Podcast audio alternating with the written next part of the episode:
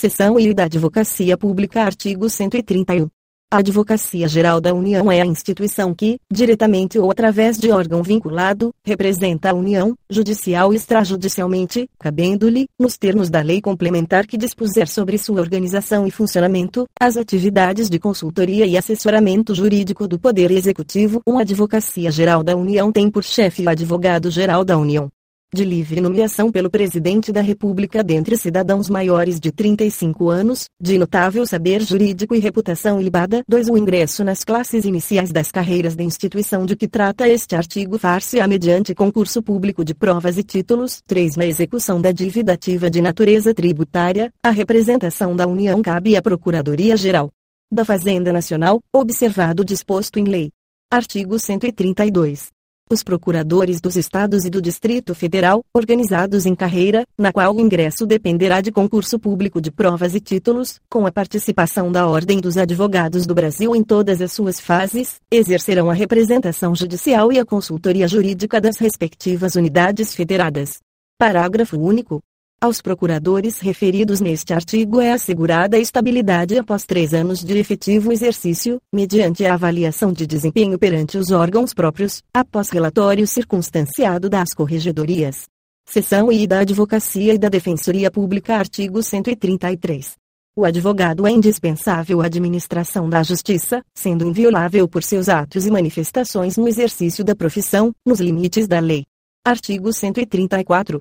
A Defensoria Pública é instituição essencial à função jurisdicional do Estado, incumbindo-lhe a orientação jurídica e a defesa, em todos os graus, dos necessitados, na forma do artigo 5, o CHIV. Um lei complementar organizará a Defensoria Pública da União e do Distrito Federal e dos territórios e prescreverá normas gerais para sua organização nos estados, encargos de carreira, providos na classe inicial, mediante concurso público de provas e títulos, assegurada a seus integrantes a garantia da inamovibilidade vedado o exercício da advocacia fora das atribuições institucionais. 2. As defensorias públicas estaduais são asseguradas a autonomia funcional e administrativa, e a iniciativa de sua proposta orçamentária dentro dos limites estabelecidos na Lei de Diretrizes Orçamentárias e Subordinação ao disposto no artigo 99.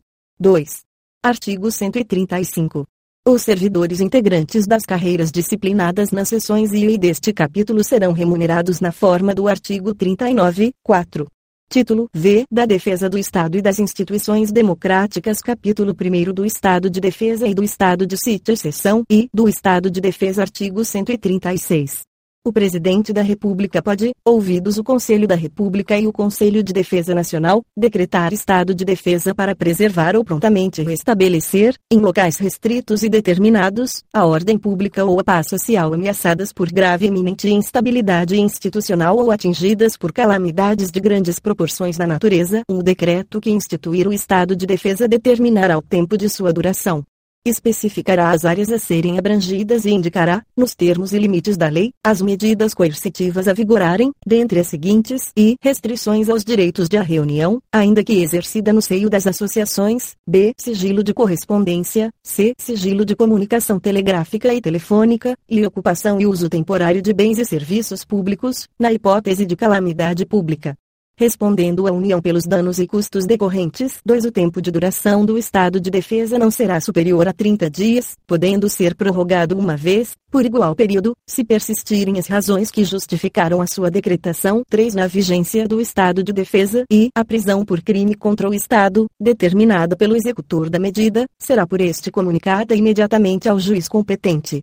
que a relaxará, se não for legal, facultado ao preso requerer exame de corpo de delito autoridade policial, e a comunicação será acompanhada de declaração, pela autoridade, do estado físico e mental do detido no momento de sua autuação, e a prisão ou detenção de qualquer pessoa não poderá ser superior a 10 dias, salvo quando autorizada pelo Poder Judiciário, e via vedada a incomunicabilidade do preso.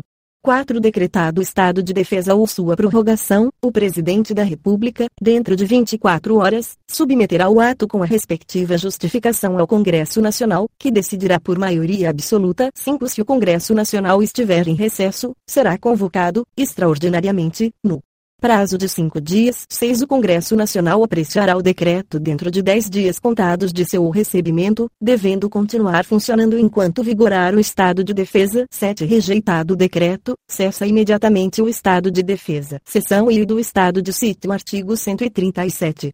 O Presidente da República pode, ouvidos o Conselho da República e o Conselho de Defesa Nacional, solicitar ao Congresso Nacional autorização para decretar o estado de sítio nos casos de I comoção grave de repercussão nacional ou ocorrência de fatos que comprovem a ineficácia de medida tomada durante o estado de defesa, e declaração de estado de guerra ou resposta à agressão armada estrangeira.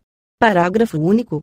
O Presidente da República, ao solicitar autorização para decretar o estado de sítio ou sua prorrogação, relatará os motivos determinantes do pedido, devendo o Congresso Nacional decidir por maioria absoluta.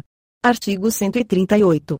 O decreto do estado de sítio indicará sua duração, as normas necessárias à sua execução e as garantias constitucionais que ficarão suspensas, e, depois de publicado, o presidente da República designará o executor das medidas específicas e as áreas abrangidas, o estado de sítio, no caso do artigo 137, e, não poderá ser decretado por mais de 30 dias, nem prorrogado, de cada vez, por prazo superior, no do inciso I, poderá ser decretado por todo o tempo que perdurar a guerra ou agressão armada estrangeira. 2. Solicitada autorização para decretar o estado de sítio durante o recesso parlamentar, o presidente do Senado Federal, de imediato, convocará extraordinariamente o Congresso Nacional para se reunir dentro de cinco dias, a fim de apreciar o ato. 3. O Congresso Nacional permanecerá em funcionamento até o término das medidas coercitivas.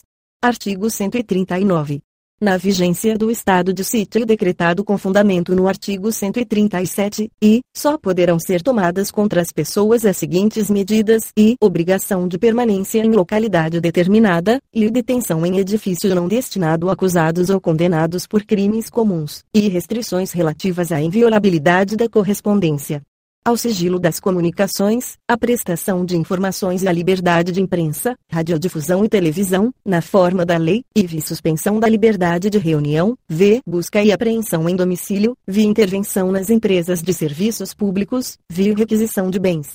Parágrafo único. Não se inclui nas restrições do inciso I a difusão de pronunciamentos de parlamentares efetuados em suas casas legislativas, desde que liberada pela respectiva mesa. Seção e Disposições Gerais Artigo 140. A mesa do Congresso Nacional, ouvidos os líderes partidários, designará a comissão composta de cinco de seus membros para acompanhar e fiscalizar a execução das medidas referentes ao estado de defesa e ao estado de sítio. Artigo 141. Cessado o estado de defesa ou o estado de sítio, cessarão também seus efeitos, sem prejuízo da responsabilidade pelos ilícitos cometidos por seus executores ou agentes. Parágrafo único. Logo que cesse o estado de defesa ou o estado de sítio, as medidas aplicadas em sua vigência serão relatadas pelo Presidente da República, em mensagem ao Congresso Nacional, com especificação e justificação das providências adotadas, com relação nominal dos atingidos e indicação das restrições aplicadas. Capítulo 2 das Forças Armadas Artigo 142 as Forças Armadas, constituídas pela Marinha, pelo Exército e pela Aeronáutica, são instituições nacionais permanentes e regulares, organizadas com base na hierarquia e na disciplina, sob a autoridade suprema do Presidente da República, e destinam-se à defesa da pátria, à garantia dos poderes constitucionais e, por iniciativa de qualquer destes, da lei e da ordem. Uma lei complementar estabelecerá as normas gerais a serem adotadas na organização, no preparo e no emprego das Forças Armadas. 2. Não caberá a habeas corpus em relação a punições disciplinares militares. 3. Os membros das Forças Armadas são denominados militares, aplicando-se-lhes, além das que vierem a ser fixadas em lei, as seguintes disposições e as patentes, com prerrogativas, direitos e deveres a elas inerentes são conferidas pelo Presidente da República e asseguradas em plenitude aos oficiais da ativa, da reserva ou reformados, sendo-lhes privativos os títulos e postos militares e, juntamente com os demais membros, uso dos uniformes das Forças Armadas, e o militar em atividade que tomar posse em cargo ou emprego público civil permanente será transferido para a reserva, nos termos da lei, e o militar da ativa que, de acordo com a lei, tomar posse em cargo, emprego ou função pública civil temporária, não eletiva, ainda que da administração indireta, ficará agregado ao respectivo quadro e somente poderá, enquanto permanecer nessa situação, ser promovido por antiguidade, contando-se-lhe o tempo de serviço apenas para aquela promoção e transferência para a reserva, sendo depois de dois anos de afastamento contínuos ou não, transferido para a reserva, nos termos da lei, e via o militar são proibidas a sindicalização e a greve, v. o militar, enquanto em serviço ativo, não pode estar filiado a partidos políticos. V. o oficial só perderá o posto e a patente se for julgado indigno do oficialato ou com ele incompatível, por decisão de tribunal militar de caráter permanente, em tempo de paz, ou de tribunal especial, em tempo de guerra, v. o oficial condenado na justiça comum ou militar a pena privativa de liberdade superior superior a dois anos, por sentença transitada em julgado, será submetido ao julgamento previsto no inciso anterior. Vi aplica-se aos militares o disposto no artigo 7, incisos vi, x, svi, svi, x e x, x, v, e no artigo 37, incisos x, x, x, x, v, x revogado. X. A lei disporá sobre o ingresso nas Forças Armadas, os limites de idade, a estabilidade e outras condições de transferência do militar para a inatividade, os direitos, os deveres, a remuneração, as prerrogativas e outras situações especiais dos militares, consideradas as peculiaridades de suas atividades, inclusive aquelas cumpridas por força de compromissos internacionais e de guerra. Artigo 143. O serviço militar é obrigatório nos termos da lei. Um As Forças Armadas compete, na forma da lei, atribuir serviço alternativo aos que, em tempo de paz, após alistados, alegarem imperativo de consciência, entendendo-se como tal o decorrente de crença religiosa e de convicção filosófica ou política, para se eximirem de atividades de caráter essencialmente militar. 2. As mulheres e os eclesiásticos ficam isentos do serviço militar obrigatório em tempo de paz, sujeitos, porém, a outros encargos que a lei lhes atribuir. Capítulo 3 da Segurança Pública Artigo 144. A segurança pública, dever do Estado, direito e responsabilidade de todos, é exercida para a preservação da ordem pública e da incolumidade das pessoas e do patrimônio, através dos seguintes órgãos: I Polícia Federal, I Polícia Rodoviária Federal, I Polícia Ferroviária Federal, IV Polícia Civis, V Polícias Militares e Corpos de Bombeiros Militares. 1.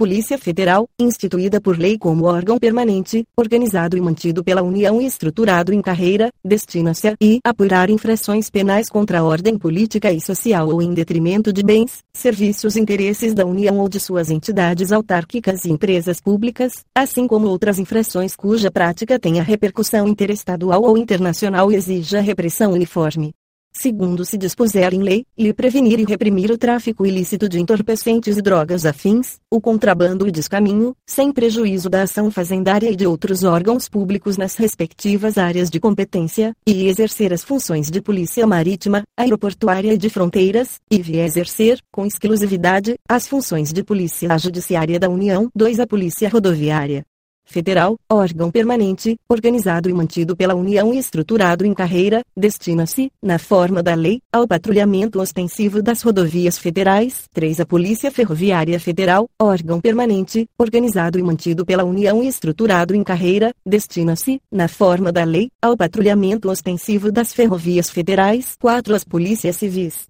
dirigidas por delegados de polícia de carreira, incumbem, ressalvada a competência da União, as funções de polícia judiciária e apuração de infrações penais, exceto as militares. 5. As polícias militares cabem à polícia ostensiva e à preservação da ordem pública, aos corpos de bombeiros militares, além das atribuições definidas em lei, incumbe a execução de atividades de defesa civil. 6. As polícias militares e corpos de bombeiros militares, forças auxiliares e reserva do exército, subordinam-se, juntamente com as polícias civis, aos governadores dos estados, do Distrito Federal e dos territórios. 7. A lei disciplinará a organização e funcionamento dos órgãos responsáveis pela segurança pública, de maneira a garantir a eficiência de suas atividades. 8. Os municípios poderão constituir guardas municipais destinadas à proteção de seus bens, serviços e instalações, conforme dispuser a Lei 9 a remuneração dos servidores policiais integrantes dos órgãos relacionados neste artigo será fixada na forma do 4 do artigo 39.